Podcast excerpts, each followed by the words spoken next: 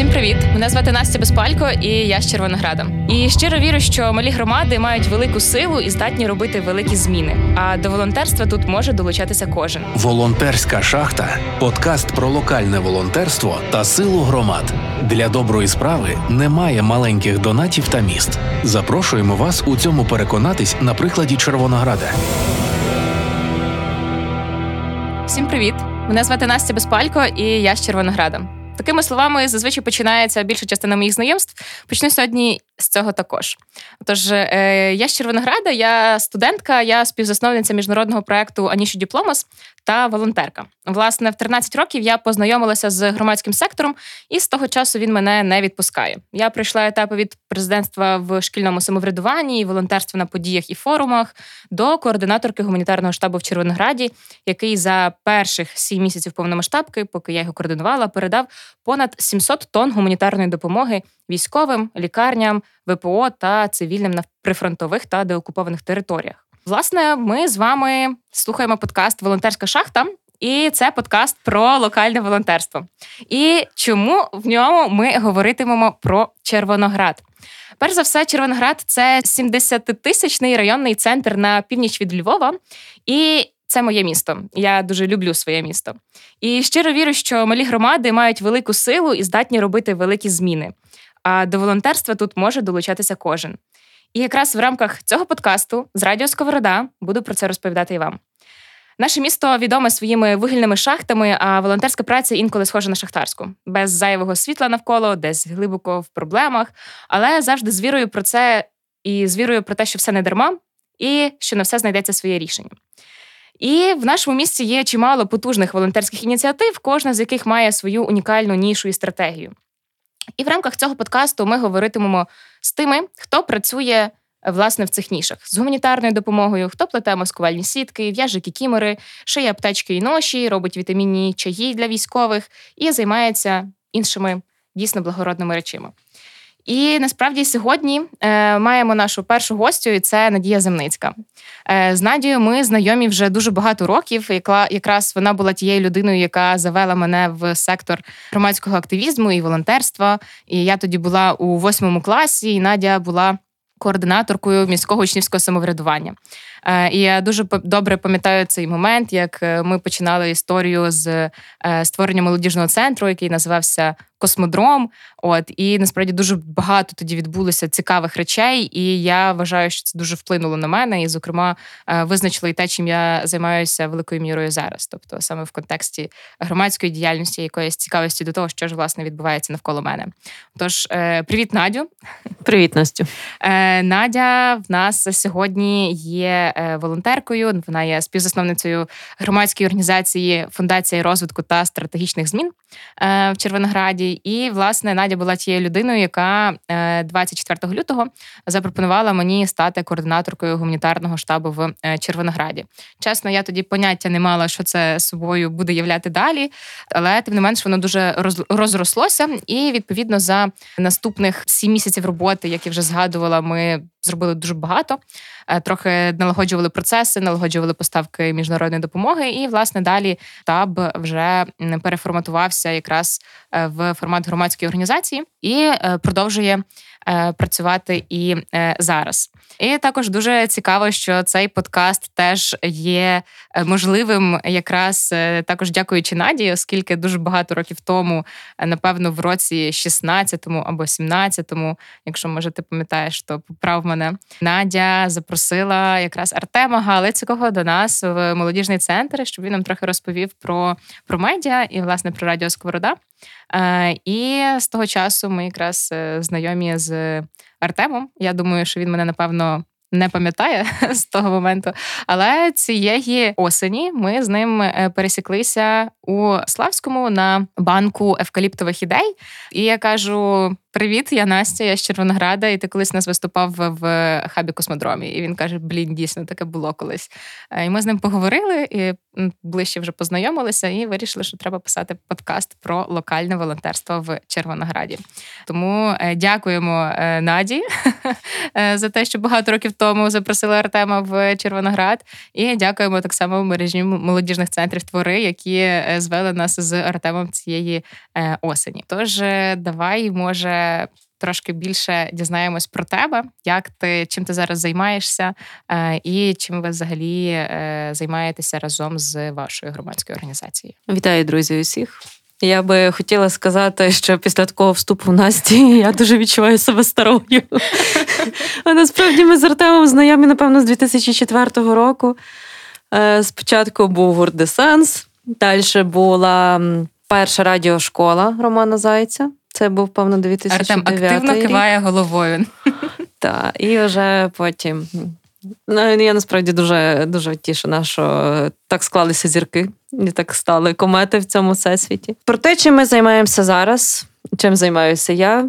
Рік часу, як я вже була безробітня, тому що е, коли настала війна, я вирішила змінити свою діяльність, тому що я розуміла, що я не є не на своєму місці, займаюся тим, чим я мала, я би не мала займатися. Надя була заступницею міського так. голови, але вирішила, що волонтерство воно ну, е, тобто просто момент. прийшов певний момент, і коли ти розумієш, що ти е, займаєшся далі бюрократією, і ти нічого не можеш змінити, або ти реально можеш вплинути на певні процеси, які відбуваються в країні. Ось е, після цього ми створили громадську організацію. І вже з березня 2023 року, от скоро буде рік, як ми далі продовжуємо свою діяльність.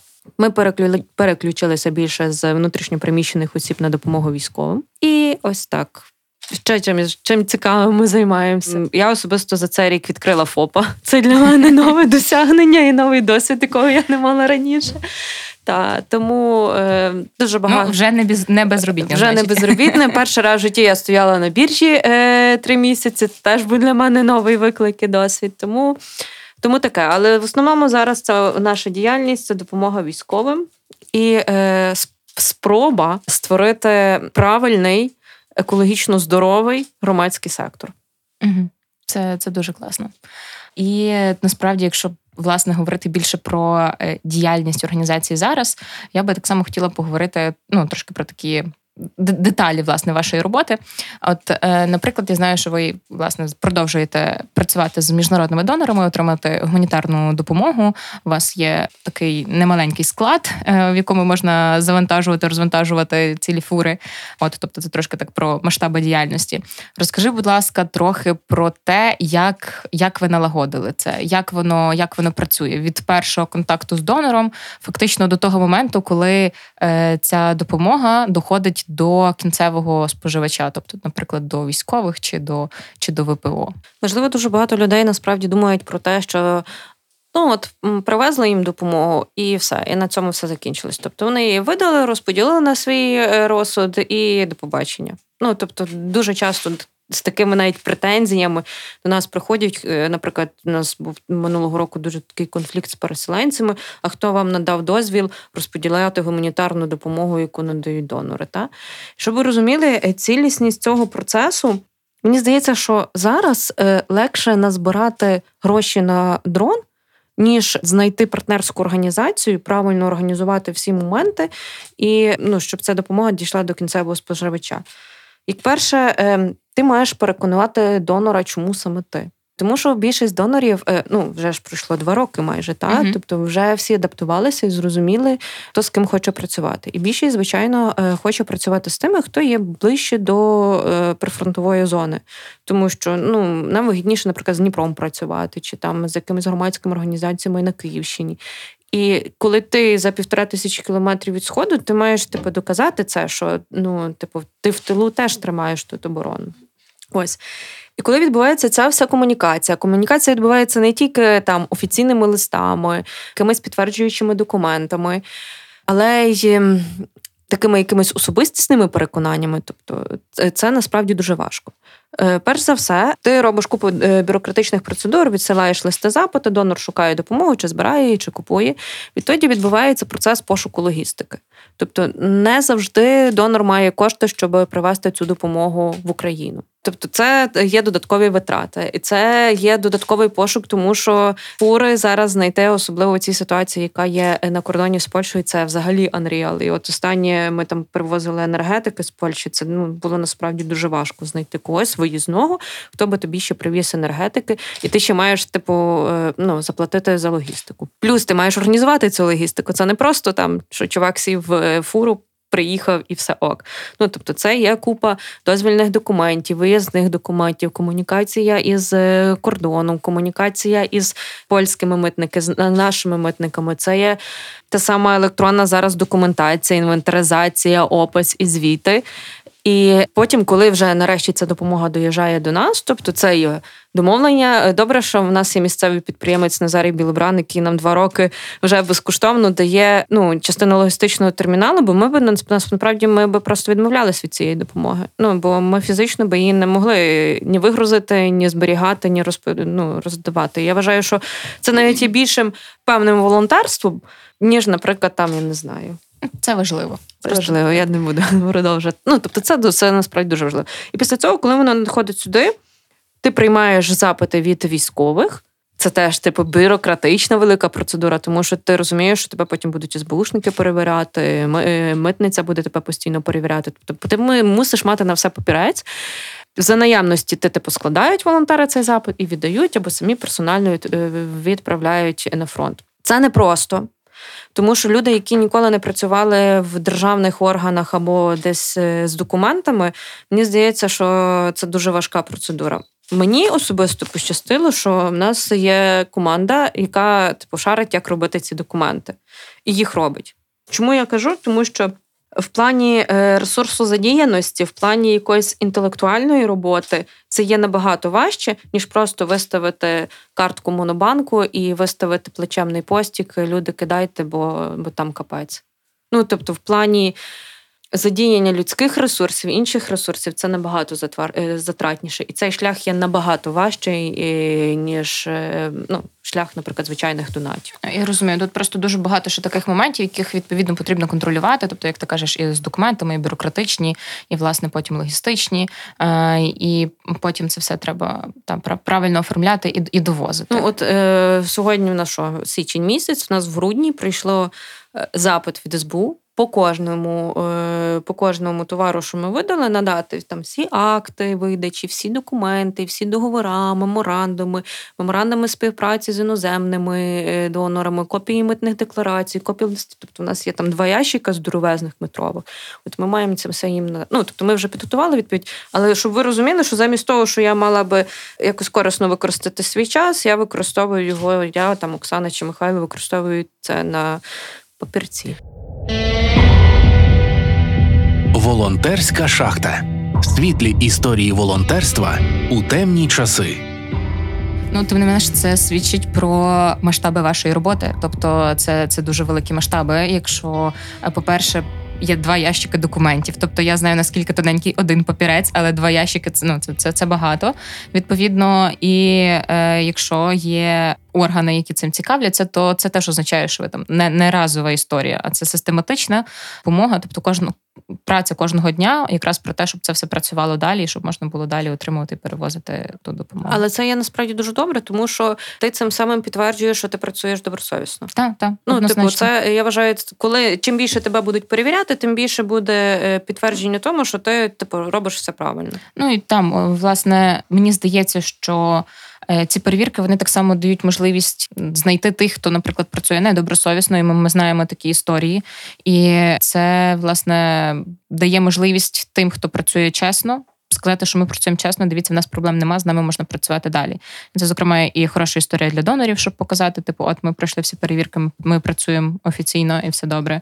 Е, і так само для тих, хто скидає донати. Ну але зазвичай е, дуже багато людей цього не розуміють, коли то ним приходять, і ти кажеш, ви розумієте, нам треба ваша копія паспорта і ваші персональні дані. Тобто вони mm-hmm. кажуть, а для чого? Вам ж прийшла допомога. Я кажу: ну ви розумієте, що ми, ми відповідальні за це. Ми відповідальні за суспільство, ми відповідальні за імідж, як мінімум України за кордони. Ну, і багато людей просто наше суспільство ще, напевно, не готове до певних юридичних е, моментів. Маю таке цікаве запитання: е, який ваш найбільший успіх як організації за минулий рік? Блін. Я до цього не підготовлена була. Е, Я думаю, що найбільший успіх в тому, що ми вижили. Так, І найбільший успіх, я вважаю, в тому, що в нас збереглася практично е, команда тих, хто був з нами спочатку. Тому що людський ресурс це є один з найбільших ресурсів. Ну, час і людський ресурс, два найбільших ресурси. І людський ресурс є зараз дуже в дефіциті. Тому що ну, люди збайдужіли, і ніхто, ну типу, людям ок кинути 20 гривень комусь там на картку, і це понад е, норму, що я зроблю для перемоги. Та? І я вважаю, що це найбільший ресурс, що ми зберегли людей. І, Та, в нас були різні внутрішні колізії, в нас і і багато людей здемотивовані, і ми шукаємо шляхи, щоб їх наново мотивувати. Тому що це люди, які ну ми не працюємо так, що я прийшов собі на годинку по волонтерів і пішов. Ну, Ми відкриваємося в 10 і ми в 10 там 9 вечора закриваємося. Тобто тут постійно є люди. Хтось з волонтерів є, хтось на півдня приходить, хтось на 2-3 години, і ці люди приходять безкоштовно. Ну, тобто, в кожного там ще є якісь витрати, і я вважаю, що це успіх є наш в тому, що ми далі тримаємося купи і далі готові ну, робити якісь інші речі, і речі я вважаю більш масштабніші. Е, так, це дуже гарна історія, і дійсно люди люди дуже важливий ресурс, який власне робить це все можливим. Розкажи, може, як ви залучаєте нових людей, чи ви залучаєте нових людей? От, бо я знаю, що цим є завжди е, складнощі. Практично як практично нас хтось не, не залучаємо, тому що ті, хто є проактивні, Хто вважає, що він має за обов'язок допомагати, щоб виграти цій війні, він вже є десь в якійсь ініціативній групі, чи громадській організації, чи благодійному фонді. А залучити когось нового і переконати в тому, що ну, чувак, ти повинен прийти поносити ящики, тому що ці ящики там, умовно, з спальниками, які допоможуть хлопцям бути в теплі, а не на морозі. Ну, Це це дуже важко. Тому е, поки що ми не залучаємо. Хоча запит на людей є насправді дуже великий, тому що ми розуміємо, що ми мусимо розвиватися. Це може ми з тобою десь пізніше про це поговоримо. Про бульбашку гуманітарної допомоги, коли ти розумієш, що ти мусиш вийти за неї, і тобі потрібні нові люди. І тому тому не знаю. За людей, ну чесно, кладу руку на серце, не не знаю. Не залучаємо, втримаємо. Ми стараємося більше втримати тих, знайти якісь такі е, чарівні купняки, щоб їх мотивувати, і щоб вони лишалися з нами в команді. Можливо, це якраз е, те, що ти кажеш, якщо трошки змінити тему. Uh-huh. От бо е, я знаю, що у вас є плани на 24-й рік запускати деякі нові напрямки. Можливо, uh-huh. ти теж і про це згадаєш. І я думаю, що це теж хороша можливість залучити і нових людей, які, наприклад, більше зацікавлені там в техніці. Так, ну типу, я думаю, що це не для ні для кого не є секретом, що зараз. Е, всі розуміють, що класно та е, ліпити вареники, носити ящики, різати олів'є, але класніше, коли приходять е, хлопці і паяють дрони. Ну, це більш корисно, і ти розумієш, що цей ресурс наближає більше перемогу, ніж ніж, ніж інше. Але кожен робить ну, тобто, то, що вміє, і то, що може. Тут не треба просто знецінювати нікого. Ось, але взагалі є питання стосовно громадського суспільства в тому, що ми зараз знайшли кожен свою нішу, так? І в цій ніші ми працюємо, але ми не виходимо далі за цю нішу. Тому що, наприклад, ем, там я останні подкасти, які слухаю, це про адаптацію суспільства до військових і реінтеграцію ветеранів, про яку взагалі тут ніхто не говорить. а Ми далі залишаємося, не знаю, щось робимо, щось робимо, але не робимо великі речі. І питання стоїть до того, чи ці волонтерські групи і ініціативи, чи інші громадські організації після перемоги будуть також існувати. Тобто, і що що для цього майбутнього існування вони роблять зараз? Тобто, чи в них є візія, бачення, стратегія, чи ми просто пливемо зараз за курсом і все. І нам так ок, і далі ми ну, не плануємо це робити, бо Ну, бо не плануємо. Бо зараз такий виклик. Бо є страх, е, там гнів, агресія, якою я керуюся, і я це виливаю в допомогу, і, і все. Тому от е, є питання в тому. І питання цієї самої бульбашки гуманітарної допомоги, бульбашки ящиків і вареників. Має виростити в інше, має, напевно, після другого року війни вже в перерости в якісь інші речі, і речі масштабніші. І воно має якось. Ну, тобто, люди мають трохи навчитися і розвиватися. От, власне, мені здається, що це ми тут говоримо подкаст саме про локальне волонтерство. І мені здається, що волонтерство в малих містах воно дуже часто якраз е, зациклюється на чомусь такому прикладному, дуже намацальному, тобто на конкретних, як ти кажеш, ящиках, на конкретних е, варениках і так далі. І е, дуже цікаво, бо я якраз теж хотіла з тобою поговорити про розвиток організації, про про навчання і про перспективи того, чим можна займатися далі, тому що звичайно, що ну міжнародна допомога гуманітарна, в тому числі зараз значно менша ніж було на початку, і немає настільки великої потреби працювати в тих самих масштабах саме по е, гуманітарному напрямку, бо бо більш-менш все значно краща ситуація ніж була на початку.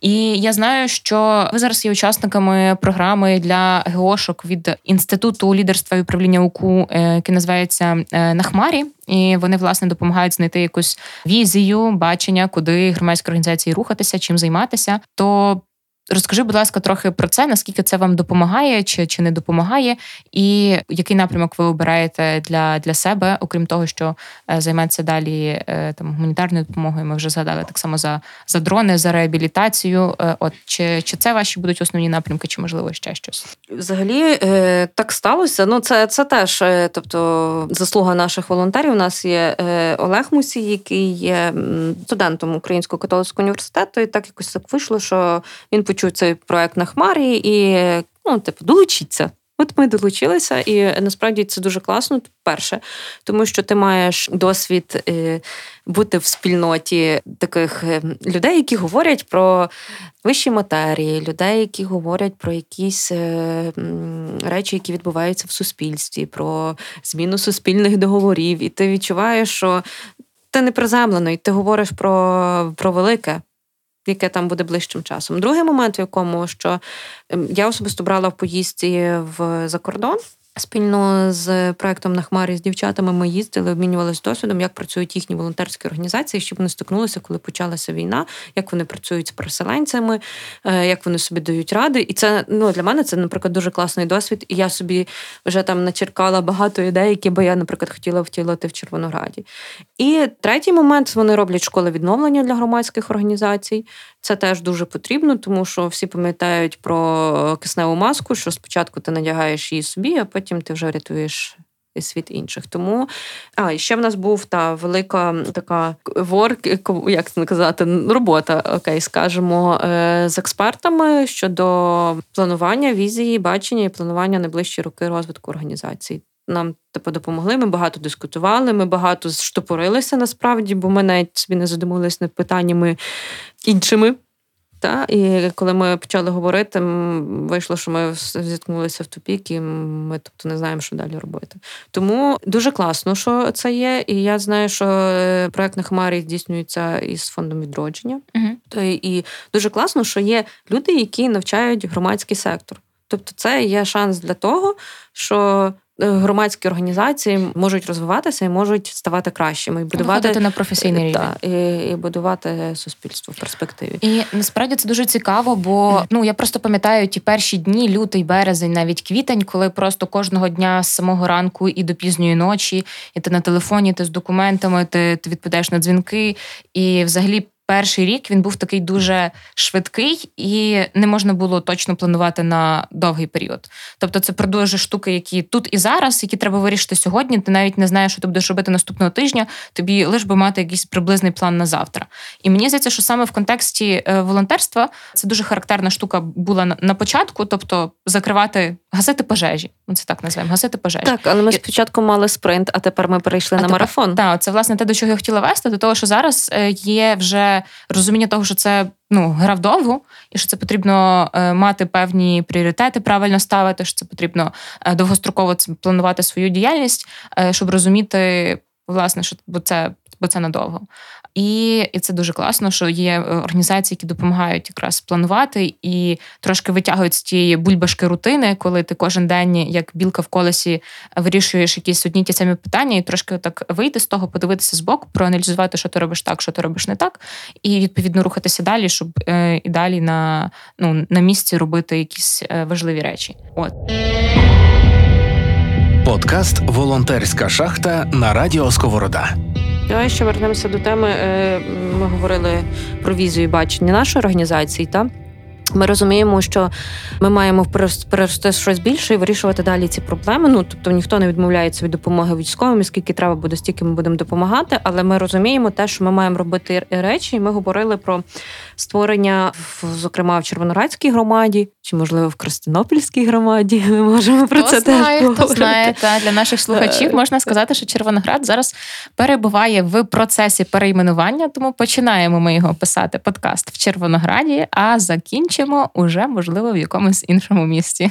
Так, ось і ми е, говоримо про те, що ми мали би створити м, такий дім небайдужих людей. Ми його собі називали. Тобто, це є волонтерський центр, де будуть діяти не тільки як гуманітарна, ну тобто гуманітарна допомога це буде частиною цього центру. Ми ще правда концепцію допрацьовуємо. Е, має бути питання реабілітації. Е, і адаптації суспільства. В тому, наприклад, ми з італійськими донорами говорили про те, що коли військові вернуться, будуть питання в тому, що можливо буде таке, що і агресія в сім'ї, і куди ця мама з дітьми має дітися, наприклад, на 2-3 дні, що коли в цього військового агресія спаде. Тобто mm-hmm. це теж важлива тема. Там чи, чи, наприклад, коли військовий схоче усамітнитися, можливо, е, ну потрібно мати якісь такі речі, наприклад, там як центр денного перебування, там схоже, який в нас є в Червонограді, яким Оксана керує.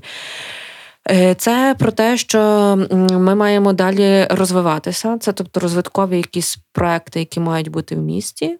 Це е, і так само це має бути таким своїм локальним хабом активістів, які могли би приходити і свої ідеї активізовувати. Тобто такий великий центр небайдужих людей мав би вирости з тих ініціатив, які діють в Червонограді після, можливо, під час і після перемоги.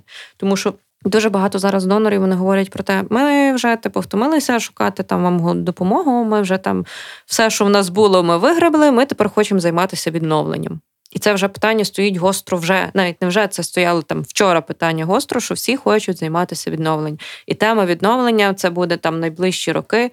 Номер один, тому що Європа буде це навіть ще як не не перемогли, поки ми не перемогли. Та ця тема буде і буде і ну, стояти номер один. Це є відновлення не тільки відновлення будинків, це є психологічне відновлення, це є фізична реабілітація людей, ну військових і там цивільних людей, і так далі. І мені здається, що тут якраз в цьому контексті важливо розуміти, що цей громадський сектор буде потребувати експертів по написанню грантів і по менеджменту власне потім цих проєктів, тому що якщо від донорів е, є запит на те, що вони хочуть вкладатися в щось інше, а не просто передавати там якусь, наприклад, гуманітарну допомогу, то це власне напевно буде вже проектна історія. Тобто, це знову ж таки про важливість навчання і росту того, щоб знати, як як е, отримати цей грант, як переконати, що ти зможеш його реалізувати, і як власне потім його реалізувати. Тут у нас є два моменти. Перший момент в тому, що не тільки воно буде потребувати менеджерів і ну, людей, які зможуть написати гранти, воно буде взагалі потребувати людей. Так, Різно, різнопланових людей, людей, які будуть активні, які не будуть збайдужілі. Це перший момент. А друге стосовно проєктів. Теж була така думка про те, що проекти це класно, це ок, але в нас має бути створення загальної, ну так скажімо, політики чи створення загальних політик щодо певних процесів. Тому що проект є обмежений в ресурсі, в грошовому і в ресурсі часу, і в людському. А коли це йде як процес який затверджений там на рівні міста, на рівні області, на рівні держави, і ти розумієш, що в цьому процесі там ти займаєш таку роль, там е, влада займає таку роль, там ветерани займають таку роль, тоді воно ну, дає таке правильне, здорове бачення. Якщо це просто працювати на проекти, писати проекти, аби писати, ну тобто, що ти локально це там зробив, це не є дуже ок. Тобто, це має бути напевно, якесь візійне ну, бачення, але не тільки, наприклад, там одної ГЕО. Це має бути бачення цілого комплексу бенефіціарів. Ну, Якось так. Е, Ні, насправді це все це все дуже добре, бо це про систематичність, тобто це про системну історію, не про якусь таку моментом просто взяли, зробили, розбіглися, забули. А це про те, щоб цей ефект був довготривалий, і щоб, власне, якщо є якісь проблеми, то не тільки вирішувати їхні наслідки, але докопуватися і і до причин, чому воно так відбувається, і працювати так само і з причинами. Е, От, тобто, це загалом дуже така стабільна історія. Мені здається, це дуже правильна історія про те, що це має бути систематично. От і власне в нас громадські громадський сектор, волонтерський сектор е, станом на сьогодні дуже оновився. Тобто мені здається, що ну дуже з початком повномасштабного вторгнення сюди потрапило дуже багато нових людей, які до того не працювали в громадському секторі, але зараз вони тут є. Вони вже за два роки навчилися щось робити. Вони вже е, вміють працювати на впевній своїй ніші. І от е, питання в тому, що з часом ця потреба в людях може змінюватися, і їм теж треба буде знаходити для себе нову нішу. От і тому якраз е, ця історія з реабілітацією, з відновленням, з відбудовою, вона якраз дуже пов'язана з тим, що є потреба на людей, і є і буде нова потреба. Я е, тобі так зауважу. Ти можливо вже там до кінця е, е, того не пам'ятаєш. Наприклад, для себе я відкрила такі, знаєте, як це спіралі моя історія наша йде. До 2014 року у нас взагалі було е, в країні якесь таке відношення до громадського сектору. Ну, таке пасивне. Ну, типу, є якісь там геошки, вони щось там роблять, ну, типу, о. І коли була революція гідності, після цього виникло дуже багато активістів, насправді громадських організацій, правозахисних організацій, благодійних фондів, які почали працювати на розвиток України, почали організовуватися купа тренінгів, семінарів, панельних дискусій. Що це дуже класно, що це дало взагалі дуже крутий виток е, розвитку громадського саме суспільства. І зараз під час е, війни цей типу як ще більше дали. Тобто, це як друга ступінь почала, що наше суспільство ще стало набагато спроможніше і набагато ну як це демократичніше, навіть більше, щоб показати свій голос і робити самому щось не тобі е, хтось винен, а ти е, типу робиш. Мені дуже речі. подобається слово самозарадність. Е, тобто це якраз про е, можливість того, що ну, якщо ти бачиш, в тебе є якась е, проблема, ти просто сам береш на себе відповідальність і mm-hmm. ти її вирішуєш, тому що ти не чекаєш, поки хтось прийде і вирішить цю проблему. Ти просто розумієш, я тут і сьогодні можу на це вплинути, значить я беру і я це роблю. І це насправді дуже дуже класна історія. І загалом мені здається, що в наше суспільство дуже е, яскраво реагує на різні кризові ситуації. Тобто, це знову ж таки і про ситуацію Євромайдану можна говорити, і е, про е, початок війни, і власне про початок повномасштабки. Суспільство мобілізовується, бо є потреба, і це це дуже класна історія про про цю здатність до самоорганізо... до самоорганізації. І тоді, власне. Наприклад, на Майдані приклад є хороші з Майдану та з сотнями самооборони. Тобто, це mm-hmm. люди, які організовувалися в групи, брали на себе там певну певну ділянку, та вони з нею працювали, вони її обороняли. Та і тут так само е, із волонтерськими ініціативами зараз, тобто є люди, які об'єднуються в групи навколо певної проблеми, і вони вирішують вирішують її. Вони на неї впливають. Вони е, дуже часто не можуть вирішити її повністю, тому що вона дуже дуже масштабна. Але тим не менш, оту частинку за частинкою, і такі, коли таких організацій багато, вони власне і роблять ці зміни. І тому ми навіть е, в рамках цього подкасту, коли говоримо про важливість волонтерських ініціатив саме в малих містах, то така одна ініціатива, друга ініціатива, і виходить е, ну з з багатого пониці бідному сорочка, або ну просто воно воно робить дуже великий ефект е, загалом по, по країні. І мені здається, що це не менш е, важлива робота, як робота так само великих фондів, які які власне працюють на забезпечення нашого війська і працюють із цивільними так само. Тобто це дуже дуже важлива історія. Волонтерська шахта з Настею Безпалько. Е, я хотіла ще якраз трошки повернутися до локального контексту, до е, контексту е, організації, до того, чим ви займаєтесь. Можливо, щоб можна було змотивувати людей в себе в малих містах теж організовувати збори і долучатися загалом до волонтерського руху в ті спроможності, в тих можливостях, які вони мають на місці. Я знаю, що є дуже багато у вас ініціатив по тому, як ви як ви збираєте кошти. Тобто змінюється час, колись не було потреби організовувати якихось е, окремих заходів. Е, зараз відповідно є. Е, розкажи, будь ласка, якраз про можливо про про каву вашу. Тобто, це така дуже якраз локальна історія. Мені здається, більше її ні в кого не бачила, але це дуже класна історія.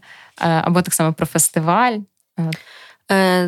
Певний момент просто ну, ми всі, хто там переживає глибоко, скажімо так, переживає глибоку війну, вони розуміють, що війна йде теж певними етапами. Там спочатку у нас було питання забезпечити харчуванням переселенців, прийняти переселенців, розселити, зробити шелтери, опакуватися шелтерами.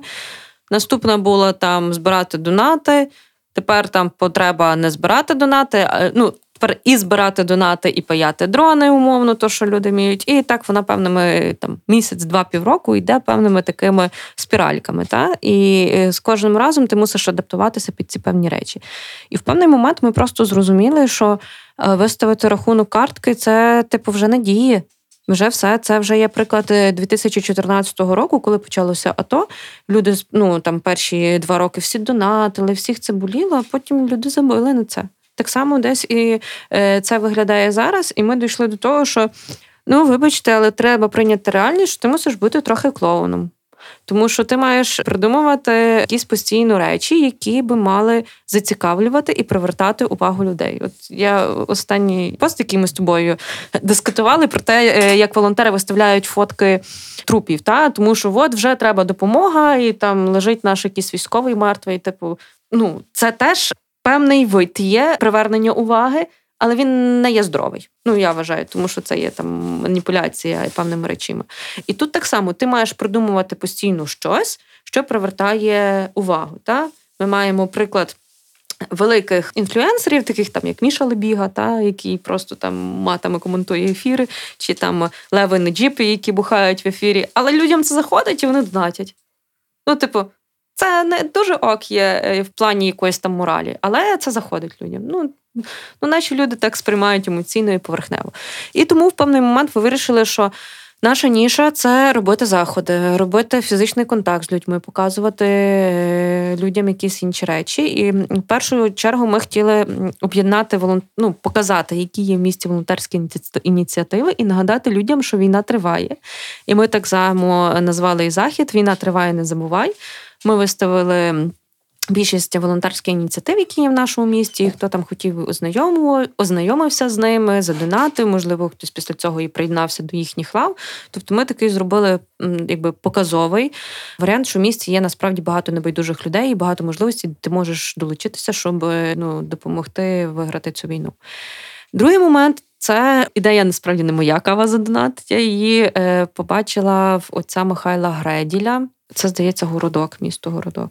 Може, не я помиляюсь. Я я не точно, ну я просто слідкую за ними, і вони біля церкви в себе вони кожну неділю почали робити, випікати тістечки, робити каву і збирати теж кошти на ЗСУ як релігійна спільнота. І я думаю, о, блін, це ж класна ідея, коли ти тобто, там е, ділишся кавою, люди тобі донатять. І зазвичай ми мали там, стояли ми біля церков, та то зазвичай е, люди не дуже хотіли кави, але ти вже привернув увагу, що є проблема, що є там, е, що потрібно зібрати на турнікети. Тобто людина вже там, якщо кава звичайно коштує там 20 гривень, вони вже хтось там і 100 за і 200 задонатив, і ти там міг зібрати умовно до 20 тисяч за за один раз. Це я вважаю дуже круто. І зараз ми розуміємо, що ми такі основні точки вже обійшли, і треба ще щось робити. Та? Тобто, ми зараз перейшли на навчальні заклади, тому що перше зима холодно. А по-друге, є діти, і діти це, вибачте, теж ресурс е, грошовий батьків. Може, я за жорстко говорю, і мене не не сприймають люди, але вибачте, так і є. Якщо ти розумієш, що як в іншому спосіб ти можеш в людей випросити ці донати, тому що в нас ще в нас ще немає в Україні культури донату. Це моя персональна думка. Вибачте, я можу помилятися, звісно, але я вважаю, що в нас немає культури і її треба виховувати, щоб людина розуміла, коли вона отримала зарплату, що, наприклад, там як в Біблії пише десяту частину, ти маєш там віддати там на церкву, благодійніші чи інші речі. Ось. А тим більше живучи в час війни, це це має бути значно більше. І тому ми е, зараз перейшли на такий варіант навчальних закладів. Ми насправді е, я якось так хочу сказати вам, що ем, ми не хочемо вимагати цих донатів. Ми хочемо, щоб це було добровільно. Ми не хочемо, щоб заставляли, наприклад, там ті самі вчителі, чи там що от ви мусите кинути, бо вам там не дадуть горнятку кави. Ну тобто, дитина це має сама навчитися, що донатити це є ок. Що там я собі збираю на комп умовно, але я якихось 10 гривень потрачу на каву і задоначу на ЗСУ. І ще один один проект, який я би дуже хотіла, це такий для мене мрія є. Тому що в нашому місті, по суті, і я думаю, що в інших регіонах ніхто не займається наразі. Майже я теж можу бути не права, так що пробачте, кого я ображу, не займається збереженням історичної пам'яті. Тобто, в нас зараз є там більше 200 полеглих військових в нашій громаді. В нашій громаді, в Червоноградській. І це є такі круті хлопці. Ну, мені здається, що там про кожного можна написати книгу. Але здебільшого ніхто навіть не знає, як їх звати. І це дуже печально. І ми говорили про проект, що ми можемо взяти на себе це музей перемоги. Тому що е, так само є багато історій в нашого волонтерського центру в тому, як нам допомагають латвійці, литовці, е, як писали американські діти листи нам, що ми тримаєтесь. Типу, це теж класно, але це ну це все забудеться. Тому що ми не пам'ятаємо, що було в квітні 22-го. Ну просто не пам'ятаємо, бо настільки дуже багато інформації, людей і всього. І ще один в рамках цього от є такий проект, який би ми, напевно, хотіли б дуже реалізувати, і ми дуже над ним думаємо. Це двори, е, двори перемоги. Та назву теж вкрадено, бо я така трохи інтелектуальна злодійка. Е, двори перемоги робив е, Франківську Марціньків, тобто їхні громадські ініціативи. Вони приходили теж, от, типу, як кава за донат, приходили, виставляли в дворах. Але ми б це би бачили з більшістю робити, наприклад, якщо є полеглий герой, і це його двір, де він виріс, і зробити це там, і надати ще якийсь такий елемент пам'яті і згадки про нього, виставку якусь персональних речей, виставку, можливо, якихось його аудіовізуальних записів, можливо, десь там комусь він. Ну тобто, щоб ці люди розуміли, що Блін, ви жили по сусідству з таким крутим чуваком, та, який там вивів свого командира, який заступився за своїх е, вояків, ну, тобто, який врятував там свою роту, але сам загинув. Ну, тобто, Це просто бомбезні хлопці з такими класними історіями. Одна із них е, про недавно загиблого Олега Полюка, та, який втіхаря е, відправляв в кульках тіла загиблих побратимів, бо, типу, не можна було керівництвом нікому відправляти, батьки дуже шукали, і він там мав проблеми через це. Але це геройство. Я вважаю, що це геройство, тому що ем, невідомо, чи ті тіла би дійшли. Ну, але в результаті він також загинув. Ну, тобто, є такі взагалі дуже класні історії е, про хлопців, які робили просто неможливе. Волонтерська шахта на вихідні у Червоноград це справді в нас зараз дійсно дуже багато таких історій, і, зокрема, тут знову ж таки е, наголошую на тому, що в малих містах і загалом в містах, які не є там обласними центрами, е, дуже важливо цим теж займатися, бо насправді обласних центрів в нас є. Ну там можна порахувати, їх перечислити. А скільки в нас є міст е, і сіл, це набагато більше. І дуже багато хлопців і дівчат е, загинули теж саме саме з цих менших міст. І Важливо про них пам'ятати і робити там. Тут е, питання ще тут, знаєш, питання героїзації. Тому що, якщо ти був, наприклад, я не знецінюю нічий подвиг, але якщо ти був, наприклад, членом якоїсь партії, чи ти там був народним депутатом, чи кимось, про тебе будуть говорити всі. Про тебе будуть Просто, писати всі публічною особою. Тобто, як і, та, і про це будуть говорити всі.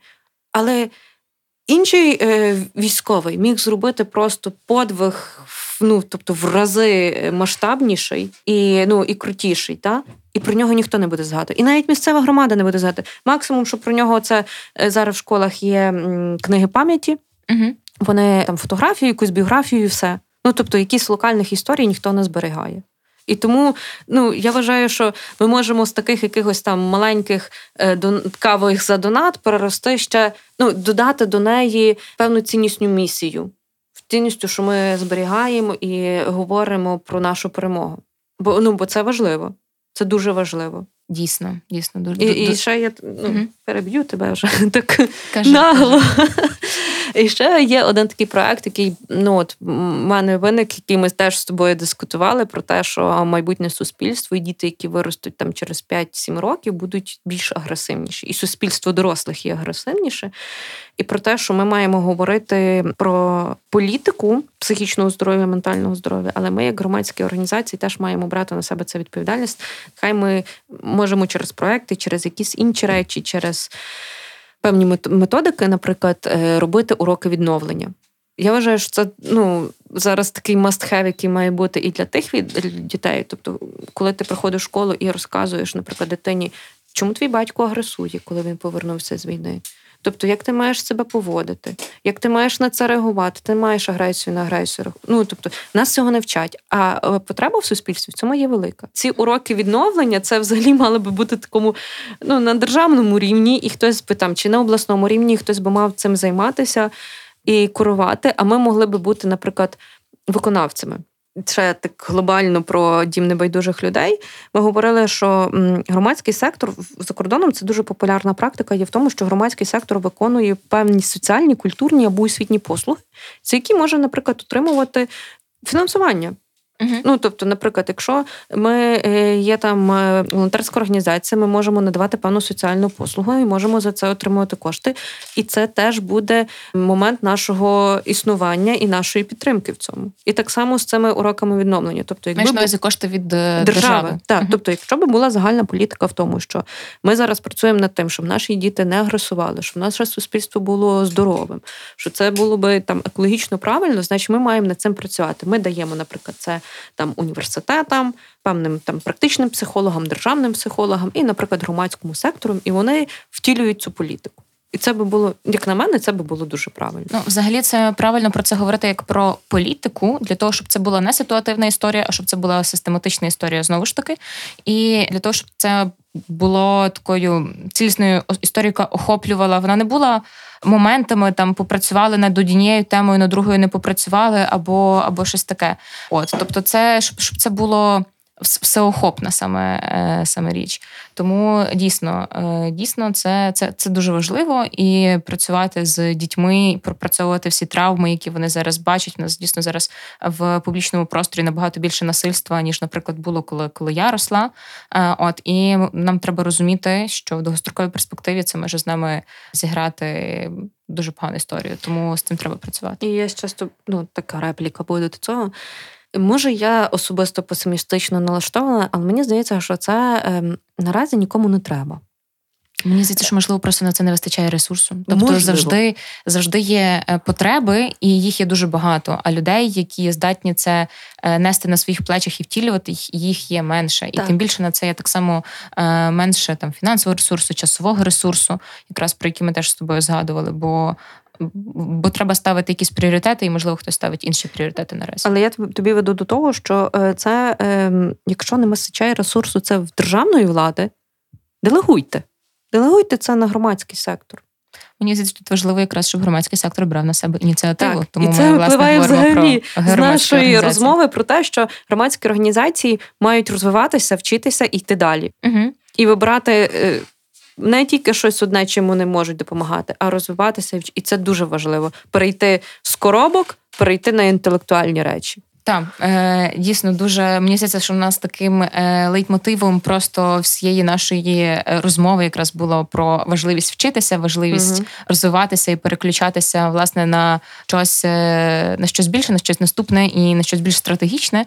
І я лише хотіла запитатися що тебе мотивує це все робити. Бо насправді це щоденна робота від ранку до до ночі. Я просто знаю, як як ви працюєте е, цілодобово, фактично, і що тебе мотивує цим всім займатися, і як ти відновлюєшся, бо це виснажлива робота. Якщо чесно, це е, дуже важке для мене питання, тому що тому що під час я вважаю особисто, що я отримала дуже багато насправді травм, mm і ми можемо це не помічати. Але я розумію, що коли я агресую на людину, що це не людина, вона це ну, типу, в мене просто травма є. Моя мотивація, і якщо мені хтось говорить, що в мене немає мотивації, сідайте їдьте на схід. Все. Ну, типу, чуваки. Яка може бути ну, тобто, яка може бути мотивація? Якщо я хочу жити в цьому місті, я хочу жити з нормальними людьми, але які не виростуть через 5 років і будуть на мене з ножем кидатися, чи які прийдуть і будуть з гранатою зривати міську раду. Ну, типу, я хочу жити в нормальному суспільстві, хочу, щоб моя сім'я жила в нормальному суспільстві. Та я не можу вирішити це на державному рівні, але я можу зробити це в себе вдома, в себе в дворі, в місті. Ну, типу, яка мотивація? Ну, типу, тут або ти робиш, або ти не робиш. і Все.